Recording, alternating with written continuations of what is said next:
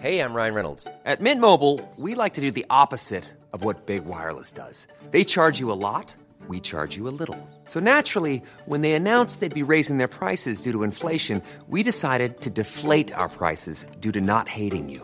That's right. We're cutting the price of Mint Unlimited from $30 a month to just $15 a month. Give it a try at mintmobile.com slash switch. $45 upfront for three months plus taxes and fees. Promo rate for new customers for limited time. Unlimited more than 40 gigabytes per month. Slows. Full terms at mintmobile.com.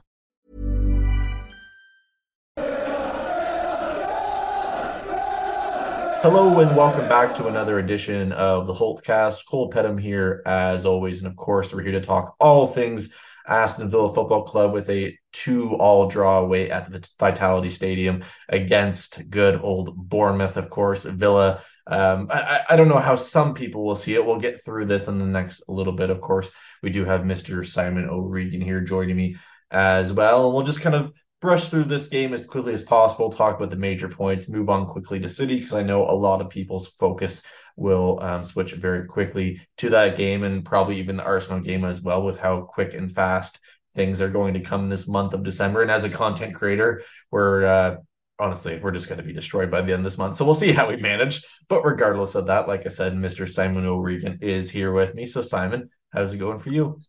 Yeah, not too bad. Um, bit disappointing, really, wasn't it today? Uh, you know, after the win last week as well, and the win in midweek, and kind of with sitting Arsenal coming up, you sort of looking at it going, oh, okay, you can just beat Bournemouth. We're going into, um, you know, uh, in a really, really good position. So, yeah, it was a bit tricky, disappointing, but, you know, we, we didn't lose it, which I think there's various times we we could have played that game over the last 10 years where we 100% lose that game and to, to come away with the points sort of in the context of how the, the game went especially the second half you, you just got to take it haven't you? Yeah we might as well start there and you're referencing it uh, very correctly. And to be honest you read my mind because that was the first talking point i could really thought of. And it's the old adage is it two points dropped or one point game and, and I, I think at least from my point of view, it has to be probably one point gain. And I was talking to uh, our very own Tom Nightingale uh, maybe a couple hours ago about this, and he agreed as well. And he even brought that point up before I even said anything. And I think it has to be. And like you said, Simon, so many times in the past several seasons that I can think of where Villa would easily lose this, or you know what, we'd have that last second opportunity and we'd hit the bar again, or it's sky over and that's it, or we'd collapse and concede again and it could be 3 1. There's all different ways for Villa to make you even more depressed at times. But I, I think this just shows in a weird way where it wasn't an overall great performance. It was probably more of a good example of highlighting individual performances in this game. And we'll talk about Ollie Watkins in a little bit, but I'm saying it's one point gain, but I'm assuming you're feeling the same. Um, having watched it, yeah, like before before the game, you'd you'd probably if you were told that you'd, you'd be drawing two two at Bournemouth before the game, you'd probably think uh, that you'd look at two point drops drops if you, you know, looking at the difference between the teams, but yeah, in the, in the, context of it, you know, if, when you lose, two one down going into the 90th minute, and you come away with the points, it, it's definitely a, a point gained. And um, you know, some of the other teams around us uh, dropping points this weekend as well. It's you know, it's, it's not too bad. It keeps you ticking along. Um, and it was, I, know, I, I felt it was just a really strange game. I mean, I don't know sort of your thoughts on it, but there there were sort of moments in the game where certain decisions, if they go another way, it's a completely different outcome. And yeah, I kind of not really sure exactly what I make of it, to be honest. Yeah, it, it, it's just a weird one, and like I mean, we can tie this one into it as well, Simon. I mean, why? Like, what is it against Bournemouth? We were talking pre-recording. I think Villa have only played them like ten times, eleven times, or whatever it is, something like that. Prior to 2015 in the FA Cup, I think the last time was like 87 or 88. I think we were talking about before. Like what is it? Like what do you think it is? I, I, I know people can point out and say well you know what? They're not as bad of a team as we thought. And i mean there's been some times where they have been actually probably one of the worst teams in the division and we still absolutely cluster fucked it up i guess. I'm gonna have to an explicit content rating on this one just for saying that. But uh, what do you think it is about Villa and Bournemouth? I know we can say the same against Watford in the past, and it feels like Forest is becoming that way with Villa as well. And there's a number of different teams as well you can think of in Villa's history in terms of they're just the bogey team. But what do you think it is? I mean, it's a hard one to answer, really. The the only time we have beaten them in recent memory was with one of the worst teams we've had in quite a while. You know, we, we ended up going down that season um, when we beat them 2015. I, I don't know. I mean, you, sort of you have to look at all the sort of individual games against them in in, in the context of those games. Uh, you know, the our first year back, we lost there. Uh, we, you know, we, had Ali Samatta up front. I think in that game, not been his debut, and I think Bjorn Engels is playing. So it's that team's obviously very different to the one that we've, we've got this season. Um, and then you know even the defeat last season, I think was it Luiz and Watkins were on and, and Mings were all on the bench for that because the uh, the person in charge at the time was was a bit odd, shall we say? so I, I don't know. You, you just sometimes you do just get those teams that uh, that you just can't get results. You know, look at St James's Park, we we we just can't buy a result there. And over the last couple of years, you know, they've been pretty crap for, for quite a while. I, I remember there was a period like the late nineties throughout sort of the mid to late noughties where Chelsea just couldn't get a win at Villa Park. I think we went something like nine or ten seasons in a row, some something like that. We, we're not losing, or maybe only lost one. So yeah, you just sometimes you just get those teams where, for whatever reason, you just can't seem to get a result there. But it is bloody frustrating when when it's against a shit team. I think it's in. I mean, I could be wrong. It could be a number of different things, but I feel like it's one of those things where a team loses once and then it just happens a few times, obviously. And then you have player turnover and stuff like that. But beyond that, it's almost like a mentality monster thing in a negative manner where it's like, well, as a football club, we just every time we go there, we lose. So it's almost like an added pressure to kind of reverse that voodoo, if that's even really a, a thing in this context. But for whatever reason, I mean, Bournemouth, especially at Vitality or whatever it's been called in the past, it's it's not looking good because of course the last time we beat them um there like we've referenced before was august 8th 2015 first game of the season we all thought villa were going to be flying that season and we know what happened um, Rudi Gestede, we thought would actually be quite a little bit of a pickup, and we know what happened there as well. Um, the time before that, the last time we beat Bournemouth away, of course, was in the old Division Two, beat them 2 1. Uh, that would have been March 5th, 1988. I know it'd be a little bit in terms of your timeline, Simon. I know we always say that you're so old, but I don't expect you to remember that because I don't. Were you even alive then? I'm trying to do the math in my head. Yeah, but I, I was born in June 87, so oh, I was okay. less than one. okay, for some reason I thought you were born in 88, so I wouldn't expect you to know remember that regardless. But can you guess maybe one of the scorers just for the hell of it for the 88 in, team? Oh god. Um no, no, nothing comes to mind. Fair enough. It'd be Tony Daley or David Platt would have got you. Uh, do you know what? I genuinely was. My first thought was Tony Daley, but I thought I I, I didn't realize that he was he was, he was with us at that time. I thought it was more ah. I'm annoyed with myself now. excuses, excuses. But regardless of that, uh, if you asked me that, I wouldn't have had a clue. So it, it, it, it's completely okay. And to be honest, I was only born in 1994, so I don't know why I'd expect myself to know that unless you're a, a Villa historian, uh, which we're not pretending to be, unless unless it's Simon in the 90s and the early 90s and all that kind of stuff like that. Then of course he is an encyclopedia, and uh, at some point in the future we'll reference exactly why. But let's get over to Leon Bailey next, Simon. I mean.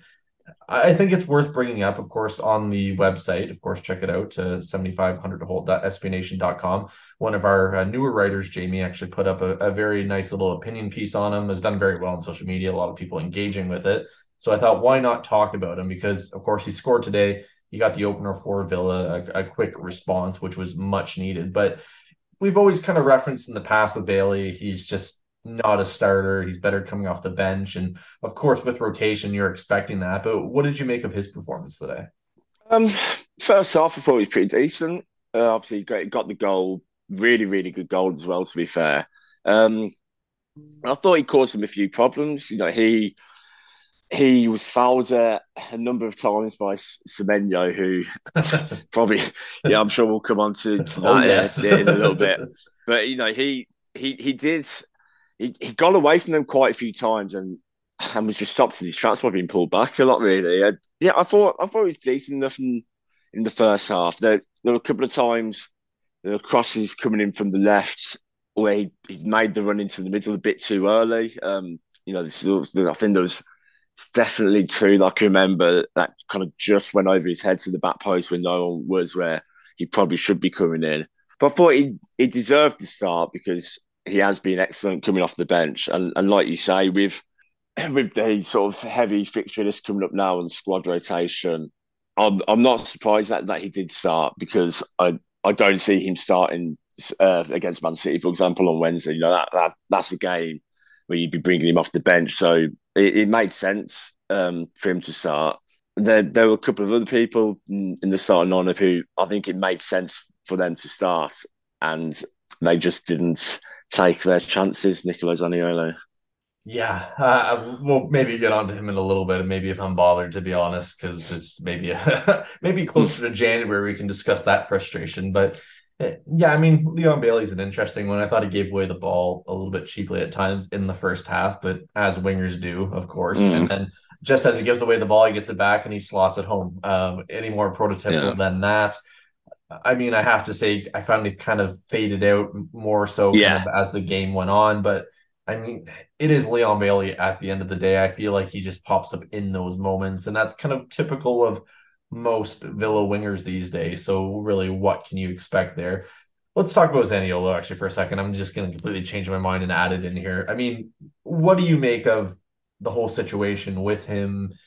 Kind of, what do you think of his future going forward? I like, I kind of wonder personally if he was really the first choice or it was maybe he was playing C or D. And I'm not saying that because I think he's absolutely terrible. He he's shown glimpses and he's been unlucky at times. But I mean, I'll let like tell me how you feel here in a second, Simon. But I just mm. felt that personally, he's trying so hard that he's just massively overthinking everything. And yeah. when you're going to that extent, he's honestly costing us opportunities and creating counterattacks for the opposition where just it's creating more messes. But how do you feel about it?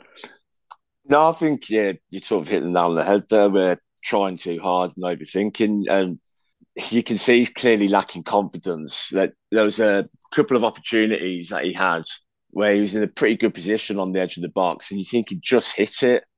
And I think if if he was a player who'd already had a couple of goals and assists this season, I think he would take those chances early. But because he hasn't, I think I think he's just yeah, like you say, overthinking and not playing because he's not as not playing as natural as someone who's a confident player was. Like that's when you look at like compare some of those chances he had with Bailey's goal. Bailey's flying high.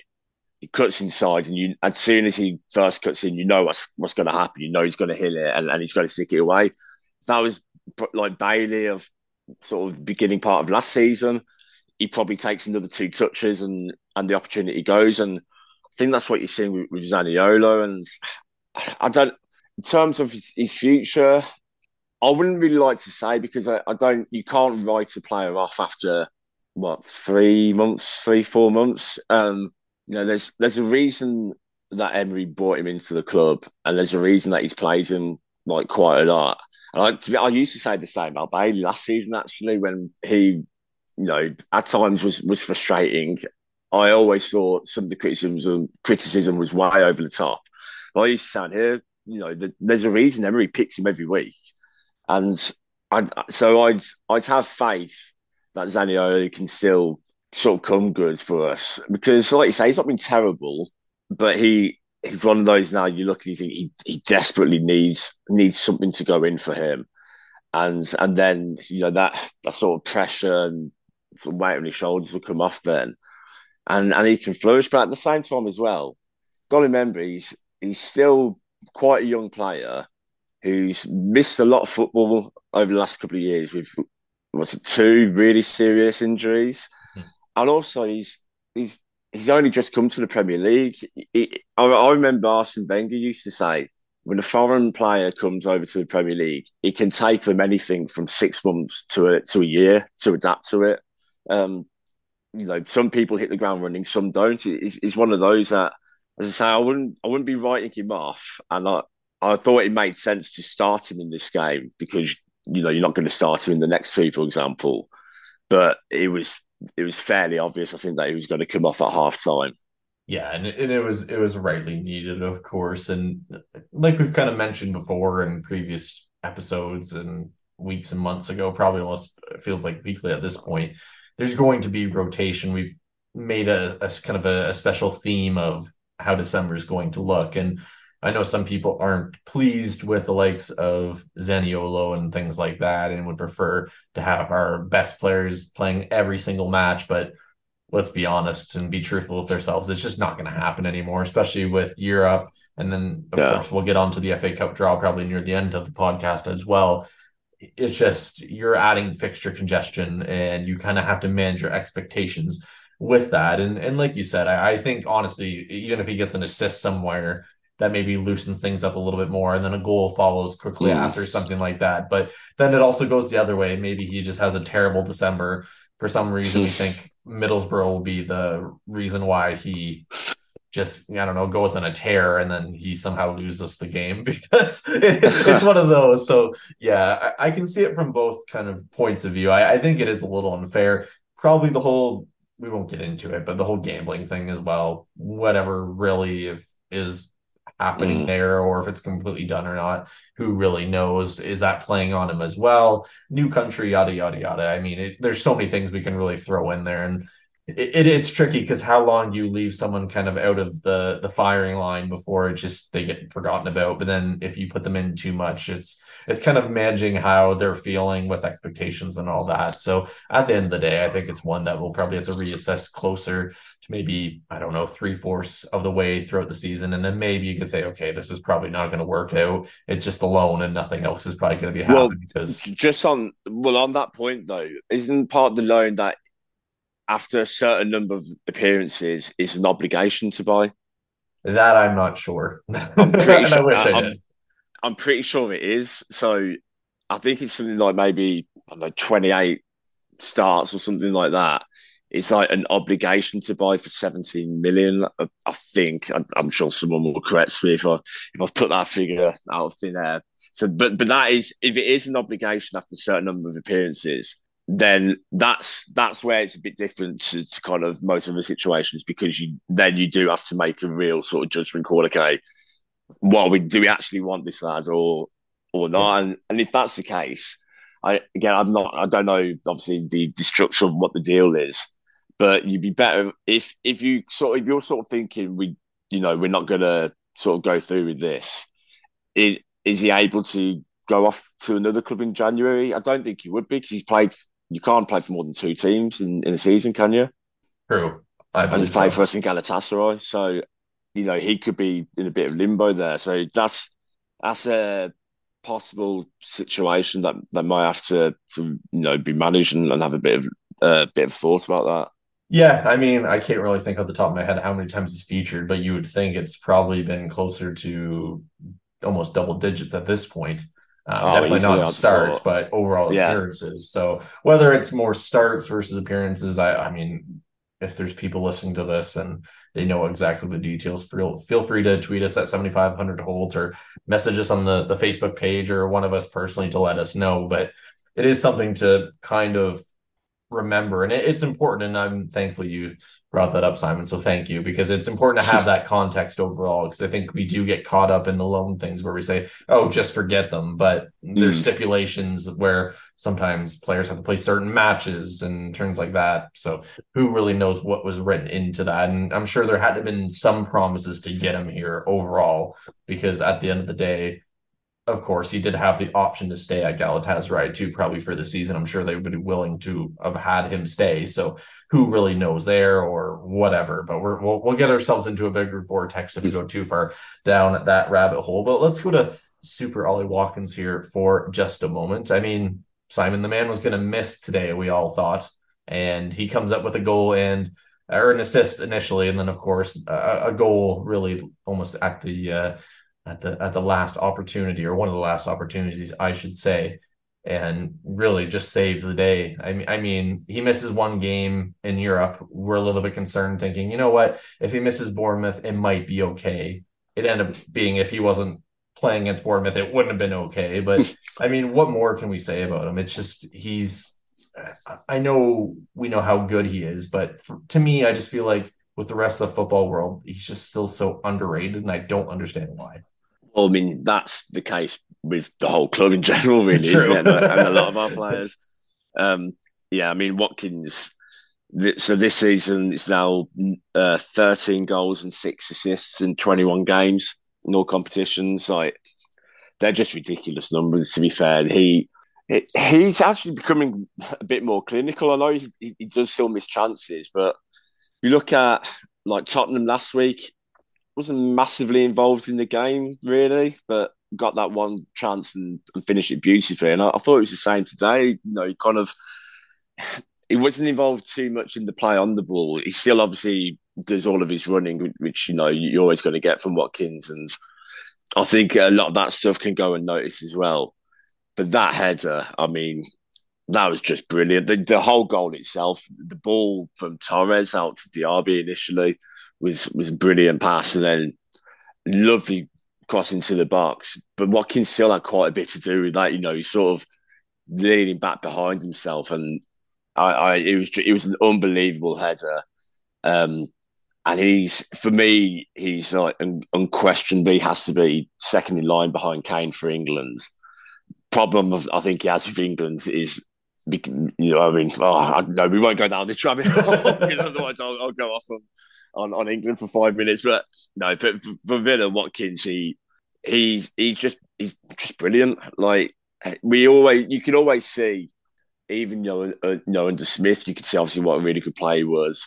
Under Gerrard's, you know, eh, we all know what happened there. Everyone struggles with that. But since Emery's come in, his game's just developed so much. He he's, he still offers you that hard work that, that he always gives, but his his movement in around the box and his his finishing now. I mean, just the number of goals is obviously very very impressive. It's the number of assists as well, which you know there's there's not many there's not many like strikers as in proper centre forwards in the Premier League who get those numbers of goals and assists. You know, obviously someone like Salah does, but you know, he's not a proper centre forward striker. He's he's a wide forward. Um Haaland doesn't get the assist, but he doesn't need to when he's he's scoring 40, 50 odd goals a season. But, but that combination, there's you know, a, a, a, lot of Villa fans have said this, and so this isn't you know anything groundbreaking, but I I generally do not think there's a better striker like probably in in, in certainly in, in the Premier League, probably in Europe, that Villa could actually go out and get. That would be better than Watkins. Um, he, he's just absolutely brilliant, and you know, as I say, that that header today is absolutely phenomenal. I mean, he's the best striker we've had since Benteke, hands down. I, you, like you can't even yeah. compare it. I know, I know some people will say like Tammy Abraham and stuff like that, but that's a championship. You can't really um, yeah. I, I, mean, if you look at overall careers, I guess to some extent you can maybe make the argument, but I don't think there's really any comparison in terms of what one is doing compared to the other. But of course, today being Sunday, everyone's hearing this on the Monday. So hello, uh, future us and everybody else. Um, of course, today was the sixth time Ollie Watkins has scored um, and assisted in the same Premier League game for Aston Villa. That was a stat by Aston Villa Stato. So thanks Stato for that one. I mean, it I know some people will say, "Oh, well, Harry Kane's done that like thirty times. Alan Shearer did it 50. Like, I, I, I really don't know how you make those arguments, but at the end of the day, he's playing for Aston Villa Football Club. Long may this continue. And I know people then even say, "Well, you're you're a one man team," which is not the, the case by any means, but you need players like that to step up. And and the one thing I kind of thought of when you were kind of breaking down the goal, Simon, was it's Torres to Diaby, then to Watkins. We didn't have that last season. That yeah, that move right there. I know you could say, well, it could be um, Mings to Dougie Luiz to Watkins. Of course, it could be, but it's players that are coming off the bench like Diaby, Torres, who actually I thought had a pretty decent games in terms of how things went and how things were managed those are the difference makers. It's those little moments, and that's why we yeah. get a point today instead of none. And then we look at City and Arsenal and go, "Oh, this could be three losses on the bounce. Season hmm. over." which is which is mental considering we're still fourth. But all in all, I mean, you have to kind of it's important to think of it that way. You can still be frustrated overall with the result, but I mean, you can never be frustrated with Ollie Watkins because uh, my God, just cherish him. Because I'm not saying are going to lose him or anything like that. Every paper is going to he'll, he'll score like three more this month or something like that, and he'll probably be linked with Arsenal about 60 times a day. but which is mental. But I mean, he's just so brilliant and he does it so consistently. And we won't get on to my FPL error that I made, but regardless of that, um, yeah, we don't need to embarrass myself any further. But let's talk about the officiating because we wouldn't be football fans if we didn't complain about uh, football officials. Um, of course, if anyone saw the Spurs City game, everyone kind of saw that kerfuffle and what happened at the very end there. Um, but I mean, away at Bournemouth, the referee just didn't want to send Semenyo off. It was very obvious that he didn't want to give anyone a, a red card. He wanted to be 11 v 11 there was just dodgy calls all over the place. He was more willing to give yellows out where it wasn't even warranted versus when it was warranted. I mean, what did you make of it all? Because I, I, I know we can say it's just another mess, but it's another massive mess in my opinion, and it just it screams of what every football fan has been saying as of late, hasn't it? It was so baffling. I mean, I I cannot I cannot understand how Semenyo remained on that pitch. Um, you know, he, he gets his yellow card, and then? Well, it, it, shouldn't matter that he was only a few minutes later. The pullback on Bailey, I think it was, that you that has to be punished with, with another yellow card. I just I really don't understand it. And then and then he goes and gives away that other free kick on the edge of the box, and it's just ridiculous. I think Pau Torres got a yellow card for kind of a nothing challenge, really. And, and that only happened because you know the, I mean, the ref gave the free kick and was walking away, and then about five, six of their players surrounding the referee.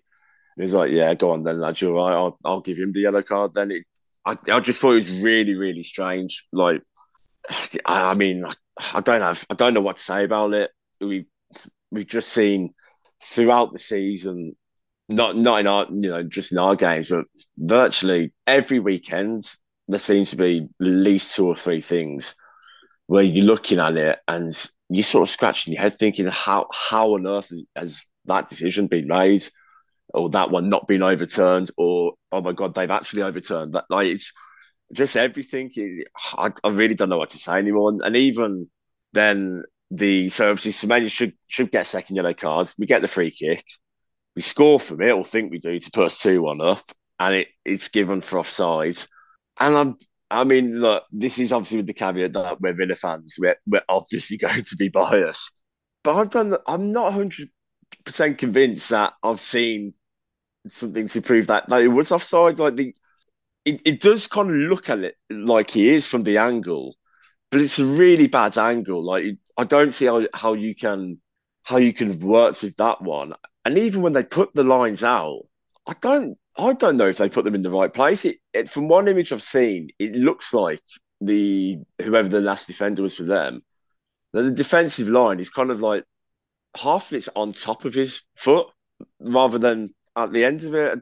It's just really strange. And, and even with that, like Digne then ends up coming back around the other side of the player to to get the ball. So yeah, I mean, it, it, is, it is what it is. Just every team this season has had like ridiculous things go against them, except for Man U, obviously.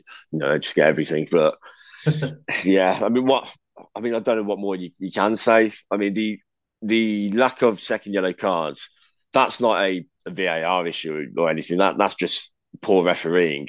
But I think the standard of, of refereeing has dropped so much because of VAR. I think that has played a part in it because so many now just kind of afraid to make sort of proper substantial decisions. And you know it's almost like they just think well maybe that was maybe that wasn't but they'll they'll sort it out.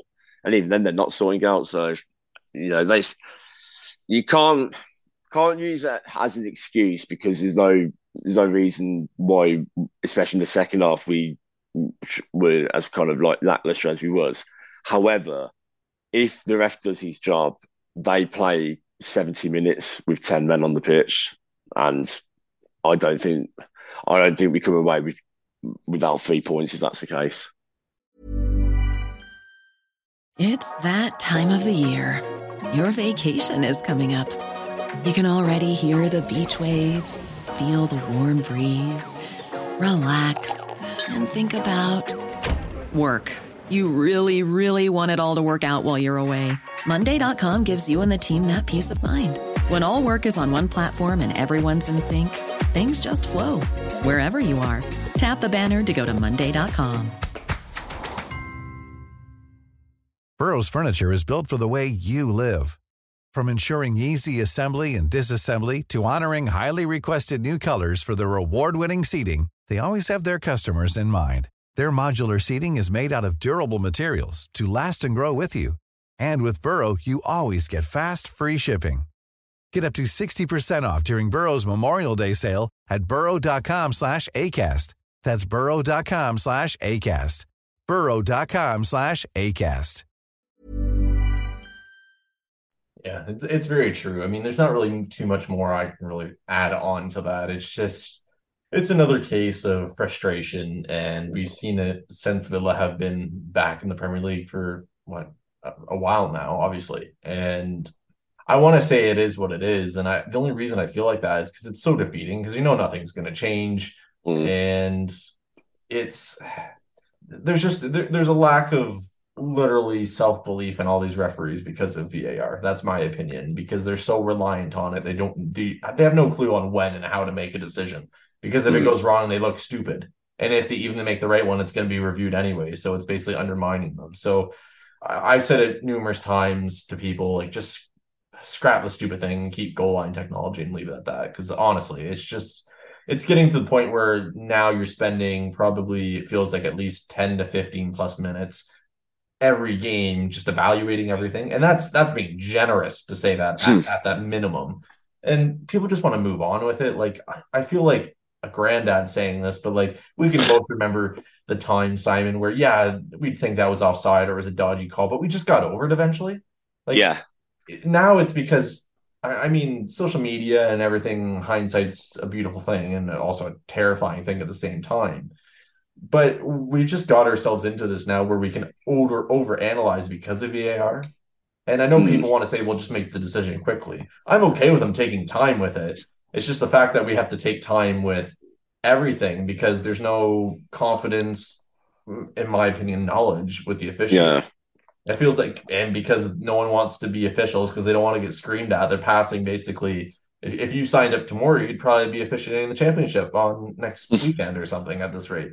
It's it's basically a, a pandemic everywhere because of that in terms of officiating, which I don't blame people who wants to get yelled at, but I don't know. It's it, it's a sticky situation, and if anyone has the uh the, the best answer, I mean, go to Well, I- I- somebody, and uh, you might get a you might get a pay. I mean, I I think if you're going to have it, I don't think you can use it to um, sort of re-look at a decision that's a subjective decision, Mhm. like because you're never going to get any consistency, and, and you just make people more and more angry. Like have it for the offsides, although I think that rule needs to be adapted because of how microscopic they are with it, and I'd have it for you know, stuff like violent conduct if you miss someone stamping on someone or, or something like that. And then to see if a penalty was inside or outside the box. But reviewing potential penalties uh, for fouls or handballs, I'd scrap it for that. You'll get stuff wrong, but people just have to accept it then because they're getting stuff wrong any, anyway now with it and it, it's taking forever. So personally, I, I don't think you can use it for, for subjective calls. Yeah. The one thing I hate the most is literally the offside, how everyone knows it's like complete like it could be it could be yards offside. Like you could be a train's length offside. Yeah. like, and they're like, oh, play on. We'll we'll wave it off here in five minutes. It's like just if you know it's offside, just wait. Like, anyways, Well, that, that that's what led to Mings' injury Yeah. at Newcastle. So exactly. So yeah, thanks Premier League. Um, yeah.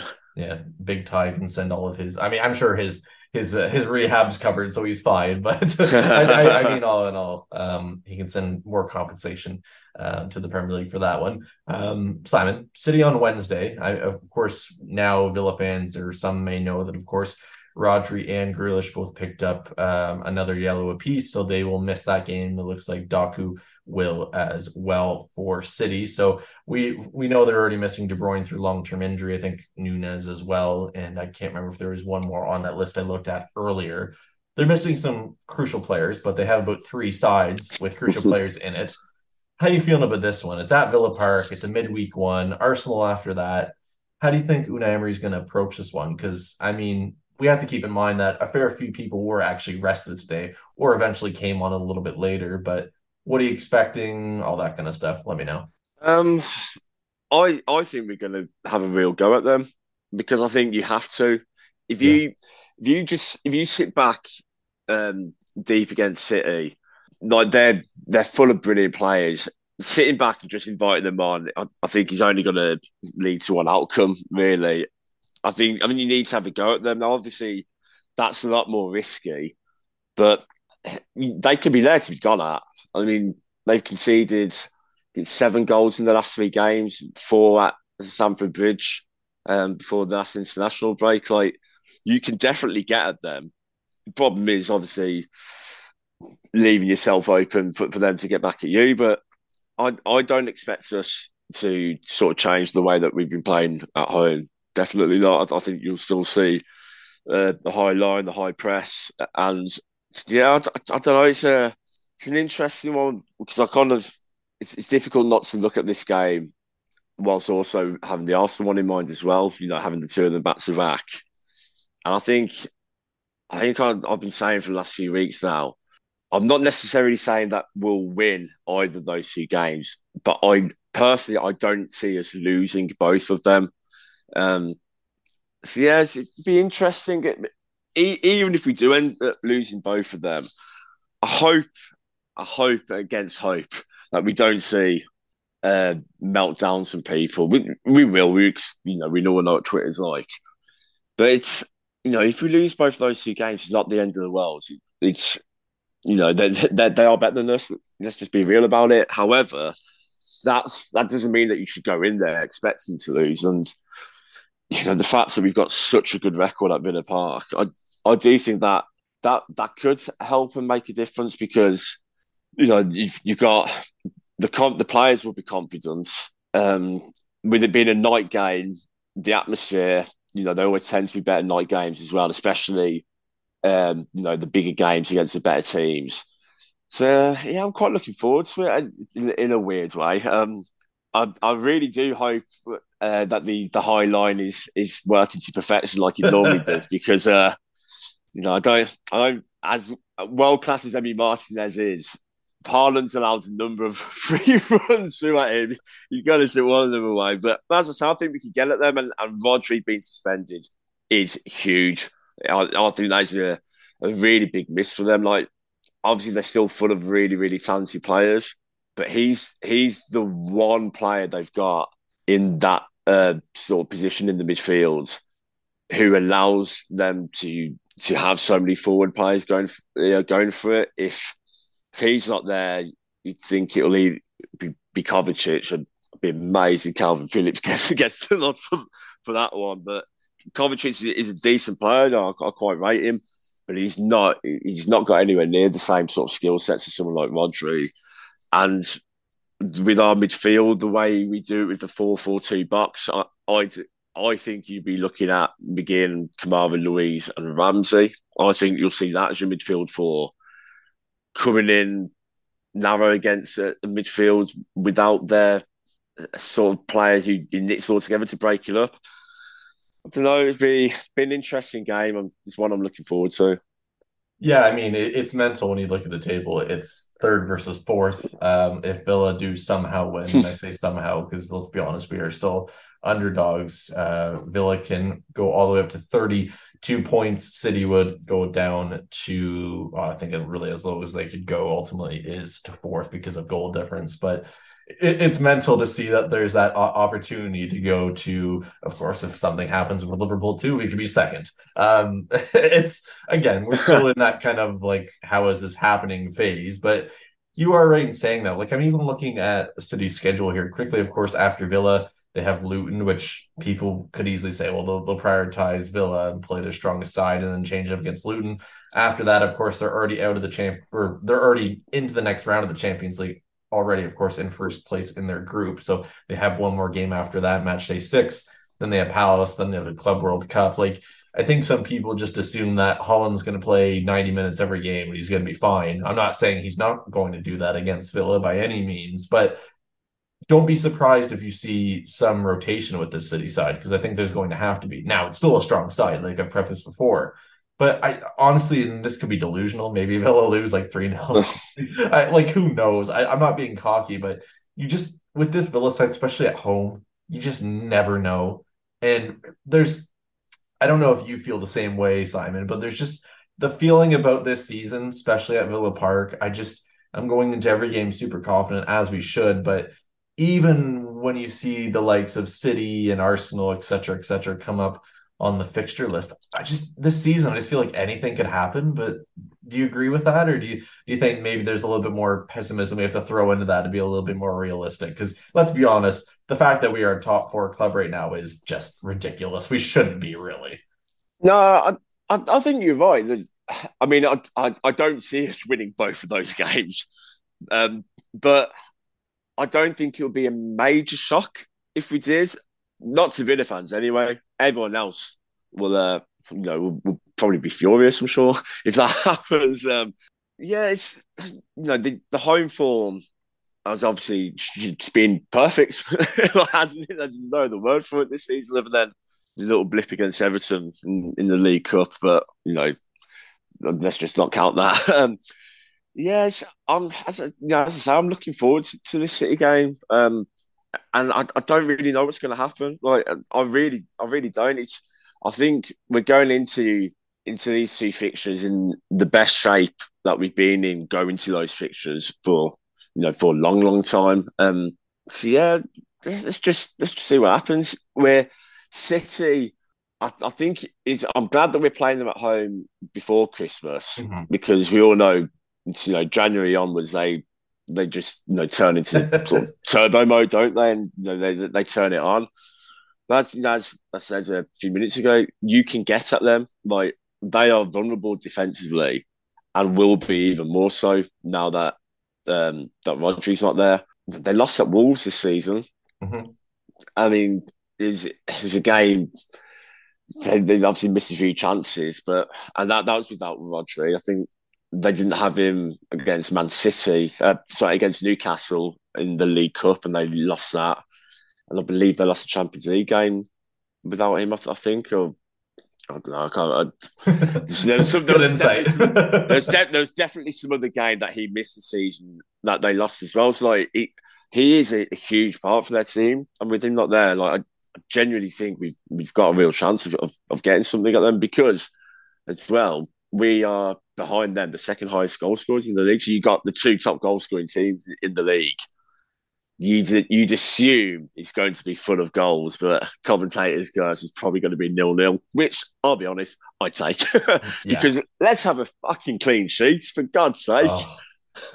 yeah, I mean we're kind of in the same boat as City. We just have not kept many. I think City maybe has two or three this season. I can't even think of if Villa has two. To be honest, it feels like forever since there's been one, and we'll, we'll get on to that uh, uh, in probably a, a different game where we're even more yeah. But just quickly, I mean, you look at City, you look at Arsenal. I feel like if we can come through those two games looking pretty good, you go into that Zrinjski game on December 14th, you, you finish first in the group, you're just flying. Like, honestly, I feel like if we can get through these next two, three games doing pretty well, honestly, I think it sets us up beautifully for the rest of the month. I think it's just getting over that first hurdle that's going to be the issue. And I'm not rating off any teams after that. I just feel like mentality wise, especially with Unai Emery, I think he can feed that into the players more. and they'll Hmm. just keep running with that because I think, especially against teams like City and Arsenal, you get something out of that, you believe you can do anything. And I Hmm. and I think that's that kind of step we have to take this season. We've beaten Arsenal when they were not very good. Let's be honest.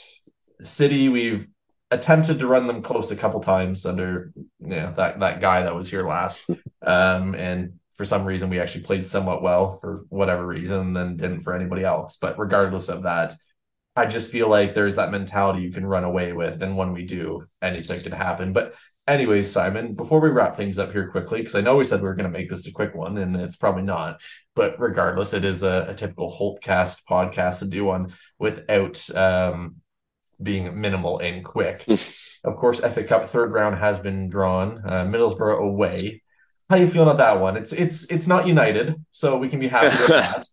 Middlesbrough are actually doing pretty good in the championship this season. They had a very slow start to the championship campaign, but since then they've really kind of turned the Jets on. Of course, their their boss is Michael Carrick, which we know from his playing days pretty well. How you feeling about this one? You a little nervous, excited? I mean, it is the FA Cup in Villa, so uh, ultimately, I Yeah. just, I have no hope. But how do you see it? Yeah, it's, it's it's one of those games, one of those ties where you look at it and you're like, oh, that's a bit, that's going to be tricky. Like, you just all you want is a home draw against the lower league team or you know the team that you're better than. But, it, but even that doesn't seem to save us in the, in the cup sometimes. So I don't know. It, it's it's not by nowhere near the, the worst draw that we could have had. And you know, you see some of some of the ones that have been picked out but you could have had nicer ones. It it'll be that that's like quite early January, isn't it? I think that game January Probably like- sixth, yeah. So it'll Yeah. be right between Burnley and Everton. So I I I think depending on how December goes, will maybe inform what sort of team we pull out in that game. Yeah, it's it's not it's not a great tie, but you just you take it and see what see what happens with it. It's if they're doing well and like in and around the playoffs, then they will quite likely sort of rest and rotate people as well. So yeah, we'll, we'll we'll see what happens when we get there. But like you say, it's, it's Villa and the FA Cup, so we'll see. We'll have to see. And actually, as I say that, I knew they were doing somewhat well. They're 12th now. So that's, that that shows um, what I know. I mean, they're 8 3 and 8 in terms of their record. We all know how the championship is. You win a couple, Yeah. back in the playoffs. Like they're only on 27 points, sixth place is 30th. So that really puts that Yeah. in context. Two wins can literally put them back in the top six. But you do look at some of these ties. Some of them are to be determined. Like I said, that'll be on January 6th. I mean, I would have loved to see Villa play like a non-league, like an Eastleigh or Maidstone, Hmm. or you know what? If we want some of that Rob Rob McElhenney money, we could out Wrexham. um, I, I mean, it just it would have been nice. There's Sutton League Two, uh, West Brom. I see they're in there. We I just don't want to deal with that mentality, to be honest. Um, had too many terrifying ones against them. Norwich, we always seem to smash them. That would have been nice, and they're absolutely struggling. Bolton, you know what? The old uh, Sam Allardyce days. We can reminisce about Yeah. those. Um, I don't know. It's not the most exciting draw, to be honest, because it just brings me back to the uh, Tony Pulis led Middlesbrough in the playoffs, and were those the most horrific two legs ever football ever. But regardless, Villa got through it, and we're we're better because of it. But it is the FA Cup. We'll have to wait and see if we beat them. Um, I'm confident that we'll we'll get past the fourth round. I think, and maybe some of that hoodoo will finally um, get past us. If we don't, at least we didn't lose to um, was it Stevenage last year? I've completely erased Oh, it. from God, my yeah. yeah. Yeah. Um, I, I don't know if it gets more embarrassing than that. I guess it could be non-league. I always think of was it Bradford against Chelsea like years and years ago. I can't remember which cup that was, um, but um, maybe that was the Carabao Cup. But regardless of that, we'll have to wait and see. It's supposed to be Yeah. exciting. Uh, do you think you'll be making the trip to Middlesbrough? Absolutely not. Absolutely not. I've been to see Villa at the Riverside at least twice, possibly three. And no one needs to go there more than once. I don't know why I have. No, no, no way. Let's let's do a quick quiz. Do you think you can name three of their current um, playing staff? oh God. Um, let's test your Middlesbrough knowledge. Uh, the one thing I will say, Chuba Akpom is not there. He, so Oh, I can tell you that. He he was the player. I was trying to think of what his name is. So beyond beyond him, uh, no, I've got nothing for you. okay, well, just to fill people in, and of course, we'll probably preview this. Maybe try to get a a um, Middlesbrough journalist on or something closer to that. I don't know why I'm I'm even bringing this up, but of course, they have Sam Greenwood, of course, of um, Leeds United fame. Most importantly, uh, let's see here, uh, Alex Gilbert, um, Darragh Lenihan, which I think was ex Blackburn Rovers. Um, let's see here, Matthew Clarke, formerly of Brighton at some point. Paddy McNair, of course. Um, everyone remembers him from United and Sunderland, I'm sure. Oh, and of course, um, of course, Sunderland until I die. I'm pretty sure he was in that for that first season. Um, Jonny Howson of Norwich City fame at one point.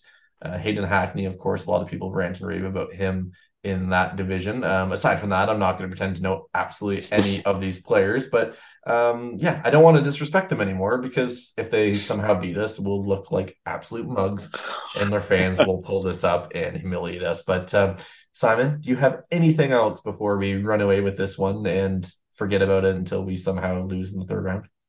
Nothing really, other than Emi Martinez showed once again why he's the best goalkeeper in the world with some outstanding saves today. Yeah, I mean, we haven't touched on that, but we probably should have. But all in all, I mean, we do say Lord Unai. What do we make Emmy, Prince Emmy? Like, Jesus Christ. To be honest, I don't know what we'd do without him. I just, I, I don't know how we ever survived. Well, I mean, we didn't survive, I guess, long term when we had like Guzan and stuff like that, because we did have the ultimate downfall. But my goodness gracious, just give the man a, a lifetime contract because he is absolutely unreal. Yeah, I just something else. Like, it pro- yeah, definitely now the best keeper I've seen in my lifetime at the Villa. It's, it was always Mark Bosnich, but I, I mean, I suppose though Bosnich did win something, he was the last keeper that won something with us. So maybe we need to win something this season for him to take that. But no, he, he's he's just the best. He's unbelievable. We just need to see him lifting something with Villa. We need to Yeah. see him humping a trophy or something. Like we we need that for our souls. First of all, winning something, but second of Uh, all, if he I- doesn't win in something in Yeah. his time at Villa, it's a crime. the thing I, I think what it really helps us as well is I think like he genuinely is so determined and desperate to win something with Villa as well. So fingers crossed this season in Athens, 29th of May. Who knows? Maybe you know. True. I, I didn't even clue in on that when you said that. Who knows? Maybe we'll go to penalties. He'll make the final save to win us something. He goes into Villa folklore. I mean, he already is basically at this point. Um, it, it just needs to happen. But anyways, we'll leave it at that. I don't really know what we're talking about at this point. We've definitely went on. I thought, you know what, maybe 20, 30 minutes. I think we're definitely past the 40 minute mark. So if you've listened this far, do let us know um, on social media. Um, reach out to us and let us know. It's always greatly appreciated. Of course, thank you to very much to Mr. Simon O'Regan for joining me. Find him on Twitter slash X at Si O'Regan. You can find me on there as well at Talk Aston Villa. Tweet the team at 7500 Holte. Email the podcast holtecast at gmail.com. And if you want to have anything um, written for the website, which is, of course, www.7500holt.sbnation.com, email that over to 7500 Holte Main at gmail.com. I remembered it. I'm very proud of myself. Hopefully, we should be back right after the city match, probably first thing Thursday morning. Um, we'll uh, keep you up to date on the socials with that. So keep an eye on there. We should be, but you never know with these games, to be honest. Things are coming so fast. People have lives. Apparently, I'm one of the only people that don't. Uh, so we'll have to wait and see. But, anyways, we'll leave it there. And don't forget, up the villa.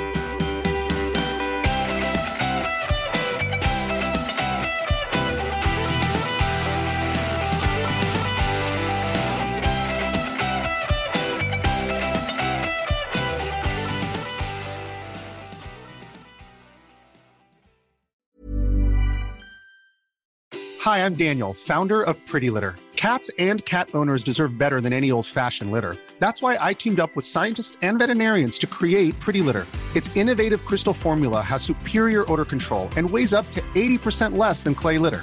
Pretty Litter even monitors health by changing colors to help detect early signs of potential illness. It's the world's smartest kitty litter. Go to prettylitter.com and use code ACAST for 20% off your first order and a free cat toy. Terms and conditions apply. See site for details.